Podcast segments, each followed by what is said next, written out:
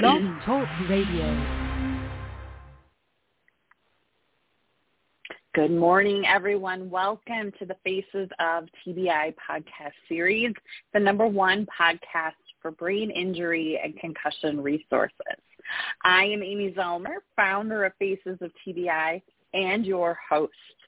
And today we're going to be talking all about manual therapies in the evolving recovery after TBI with Elena Stoeva. If you're enjoying this podcast, please consider supporting it through buymeacoffee.com slash amyz. Hello, I am Amy Zellmer, and you're listening to Faces of TBI, a podcast series for survivors by survivors, raising awareness about traumatic brain injury, one podcast at a time. Those of you who might not know who I am, I am a TBI survivor from a fall on the ice in February of 2014. I am a frequent contributor to the Huffington Post, Thrive Global, and the Good Men Project, and I am author of Life with a Traumatic Brain Injury, Finding the Road Back to Normal, available on Amazon. Additionally, I'm editor-in-chief of the Brain Health magazine, and you can get your free digital subscription at thebrainhealthmagazine.com. You can learn more about me and the podcast at facesoftbi.com. And you can follow me on Instagram at Amy Zellmer. And I invite you to join my private Facebook group, Amy's TBI Tribe, to connect with other survivors, caregivers, and loved ones. Today, my guest, Dr. Elena, and she is an MD a graduate of Varna, Varna Medical University and board certified in physical medicine and rehabilitation. And for 25 years, she has in, been integrating her knowledge in PMR with her training in cranial sacral therapy through the Upledger Institute and visceral manipulations through the Barral Institute and intuitive healing, herb medicine, and other natural and performed physical factors. Welcome to the podcast, Elena. So happy to have you here today. Hello, Amy. So happy to hear you. Yes. Well, Elena, I would love to have you start by sharing, um, you know, just how did you come to working with TBI survivors? I'm always curious if there's a personal connection or if it's just the path you went down. Amy, um, yes, uh, there is a very strong, poignant personal connection with this. I am the mother of a um, survivor of severe traumatic brain injury, magnificent daughter, Leni Stoeva. But it was predecessed, how interestingly, with um, my work meeting me with people, survivors of traumatic brain injury, from all the spectrum of this condition, from con- post-concussive syndromes in athletes to moderate and even se- severe traumatic brain injuries. And um,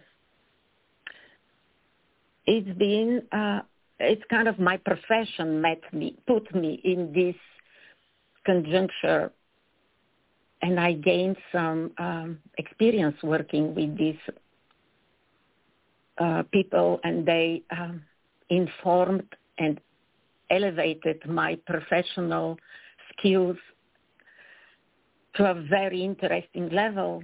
So when this happened to my daughter, and not only to her, but to all of us, my whole family, and even the world, because we are so interconnected, uh, I found myself being able to, from at certain points, of her 35 years day of coma even to be to be objective and to be able to feel interested in her condition it was very surprising to me how I was how I was able to work with her in even in intense um, intensive care units.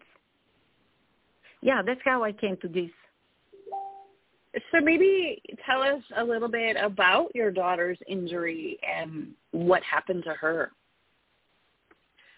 Uh, my daughter, who I call Leni Furiosa, She survived a car accident as a front seat passenger, which caused a fracture in her cranium, hemorrhage in her brain, 35 days of coma, two cranial surgeries, and, and a third one is looming for us in next month. Uh, we are so apprehensive. I would say we are devastated, but uh, it happened two years ago uh, on May 1st. Uh, she woke up from coma in a world that makes her feel cold, useless, frustrated, unnoticed, marginalized, disillusioned, angry, and alone, very alone. And I want everyone who, whoever listens, hear this, to know that this is a invisible wound. That's what I call it. Probably many people call it. Um, especially for people who um, have this very strong vitality to recover from this unimaginable depth mm-hmm. of and severity of um, brain injury to the point that they can walk, function, talk to you. This is a very deep um, level of suffering for them to be uh, not understood. Their their um, cognitive, speech, or um, psychological um, suffering to be misunderstood or unknown.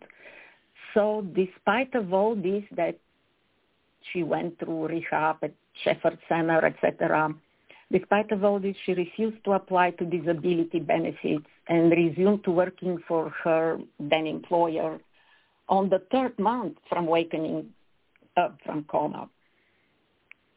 Uh, so nine months later, uh, she was laid off work, not due to her underperformance, but due to her employer, employer's business mishappenings. She was denied unemployment status. She, denied, she was denied disability status. The neighbor who caused the accident and uh, who, yeah, really caused this accident and all the current conditions just pretends he doesn't know what he has done and says nonchalantly, oh, hi neighbor, if they run on each other on the parking lot.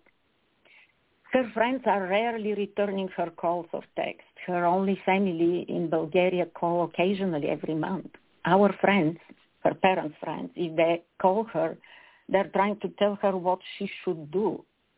No one even pretends to try to read or learn something about the people with traumatic brain injury. So Amy, thank you so much for being an advocate for this. Mm, thank you. Uh, the, appreciate the that. Aware, to raise awareness, which we, the lack of understanding is on multiple levels, and I'll talk about mm-hmm. it. But let me try to to to say more about Leni, that she lives alone with her pit bull kit and her cat, and they're her only source of love.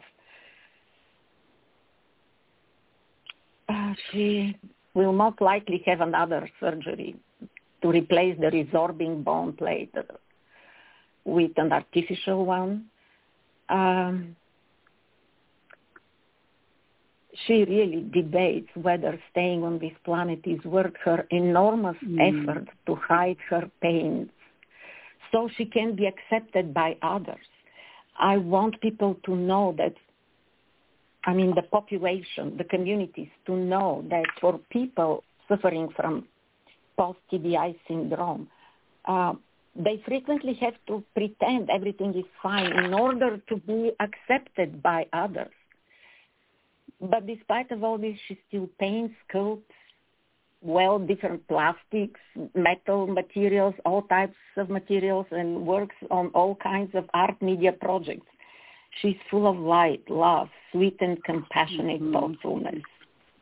But she's also full of physical pain, headaches, sleeplessness, dizziness, constant thoughts of the accident, deep hurt of the huge injustice smashing her chest.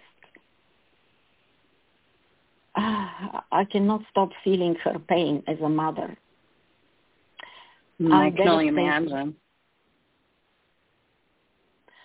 We, her parents, are devastated by how callous the world can be.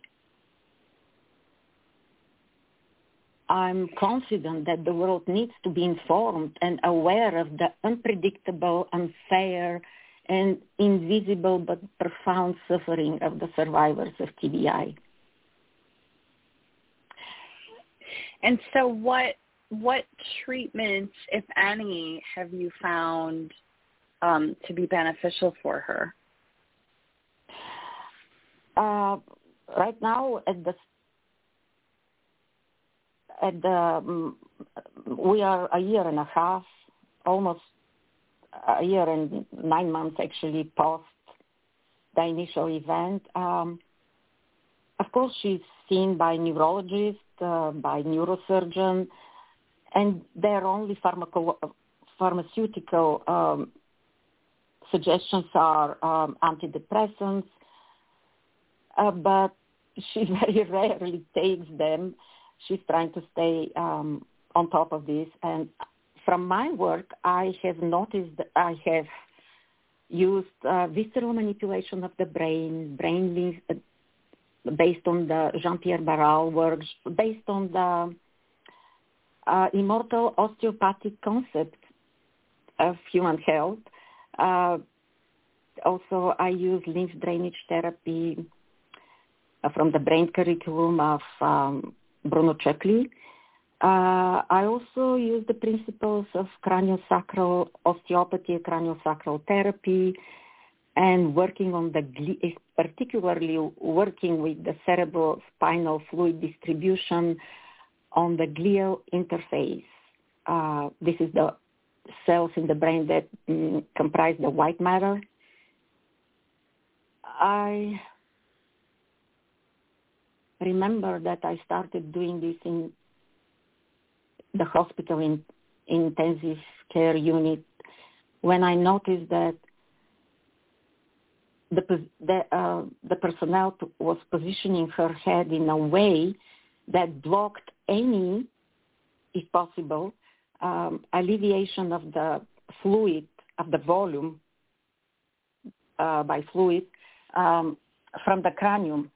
So I started thinking even then, how could, why do they apply so much uh, medication to uh, decrease the intracranial pressure, to, de- to decrease the edema, the swelling of the brain, and they they don't care of the very simple first line of uh, work, mechanical um, uh, alleviation of this uh, liquid from the brain. So, of course, I was so scared, and I immediately approached my mentors, Jean-Pierre Barral, uh, Dr. Barral himself, uh, Dr. Tad Wanveer, um, different people from Europe uh, who had taught me this and are still teaching this. Um, and they all advised me, hey, work away from the head for now. So I started doing lymph drainage uh, on the neck for the head and the brain. And then after the 15 day, when her um, cranial uh, edema really reduced visibly, she still was in coma. You understand this, right? I started uh, doing uh, brain work and uh, glial work and craniosacral therapy work on her head to, again, to promote, to stimulate lymph drainage and lymphatic, through lymphatic vessels, through the nostrils and through the neck again. Uh, yes, I was supported in this. Uh, most of my mentors would tell me, no, Elena, you don't need to work on her head because we don't know what what's going to happen. Work with her body and the adverse lines of um, dysfunction the body pre- uh, presents to you. But Jean-Pierre Barral told me, hey, Elena, your experience and your hands and remember that nobody injures the brain more than a neurosurgeon. I'm throwing this here as in an attempt to be funny. It's a joke. We are so grateful to her uh, neurosurgeon who saved her life. I'm so grateful to the uh, to the field of neurosurgery, who for the which for the last ten years has advanced so much in neurosurgical technology, uh, has has advanced so much, has put so much ahead. It saves people's lives, bra- people's brains, but it's kind of put forward so much that the boundaries boundaries had um, almost closed behind this. How about the quality of life of these people who survive? And because I'm in the field of rehabilitation medicine, I know that this is kind of lagging. We are not on top of how to provide care and support to uh, this lifelong process for these people.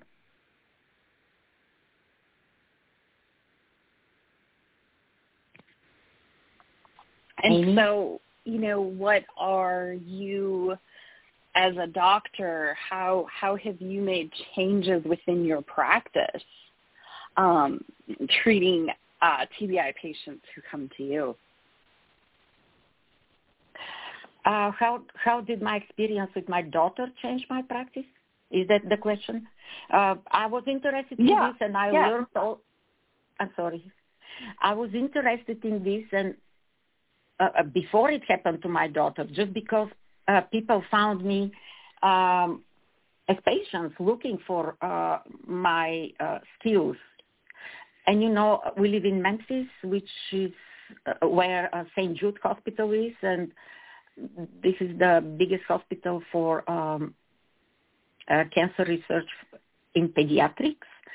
And I have experience with working with toddlers, babies, post uh, post surgery for even tumors, brain tumors. So that's how I had worked with this population before this happened to my daughter.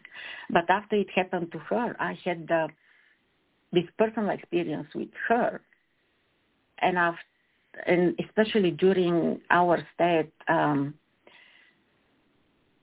Shepherd Center in Atlanta, I was able to work on other people, other patients there. So in, on professional level, this elevates my, this helps my um, understanding and, and skills. And it's very interesting, this intersection between my profession and my personal life with my daughter and I'm trying to to transform it in in something positive.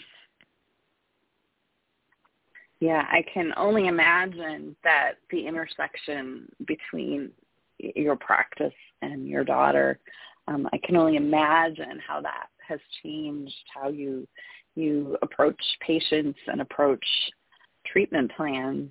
Um, and you know just focusing on the awareness aspect of TBI even and and like you said most doctors just kind of blow it off and perhaps want to give us antidepressants um and that's not the answer i know you know my doctor wanted to put me on antidepressants because i was just depressed in her words um and i was like no i don't want antidepressants i'm not depressed. If I am depressed, it's situational. It's not it's not chronic. It's you know because of what happened to me. Um, and she got really upset with me and fired me as a patient, and that was probably the best thing that happened to me. So um, I moved on and and continued seeking answers elsewhere, and that's often what we have to do. And you know, it can take us years to find the right provider, which is why I am so passionate about getting the message out there and helping people um, find the resources sooner because it's it's you know the sooner we can get the help the sooner we can recover and get back to a more normal life. And when i say recover we might not ever get back to a hundred percent but regaining anything is better than nothing and, and nothing is what is happening with most of our traditional interventions. So you know, just uh, yeah, trying to get back to some sense of normalcy. Uh, well, Amy, actually, um, what uh, what neurosurgery and neurology and the science of this um, neuropsychology, neuropsychiatry uh, has um, achieved until now actually shows that there is no end to it, and we the best way is to combine any knowledge that appears through experiences. And I personally think that sometimes um, pharmaceuticals are necessary, and we can never overestimate the importance of um, personal approach to any any patient, any human being, because we can even the research shows that the um, the cohorts we use in clinical research are only pertinent 100% only for the people involved and uh, re- in this research study. But what about the individuality of any person? And the longer we live with uh, people, with survivors, we understand that every person is reco- every personal recovery. We cannot predict it. It evolves in its particular way. So the precision how we decide what is necessary does not exclude medications, pharmaceuticals, or other approaches. The best way is to be always in contact with this particular patient and see how his story evolves through his body, through his organism, and to definitely include the soul, which is the meaning of the Greek word psyche, and this and to overcome this fragmented approach to human health on mental or physical. There is no there is no border between these two, and um,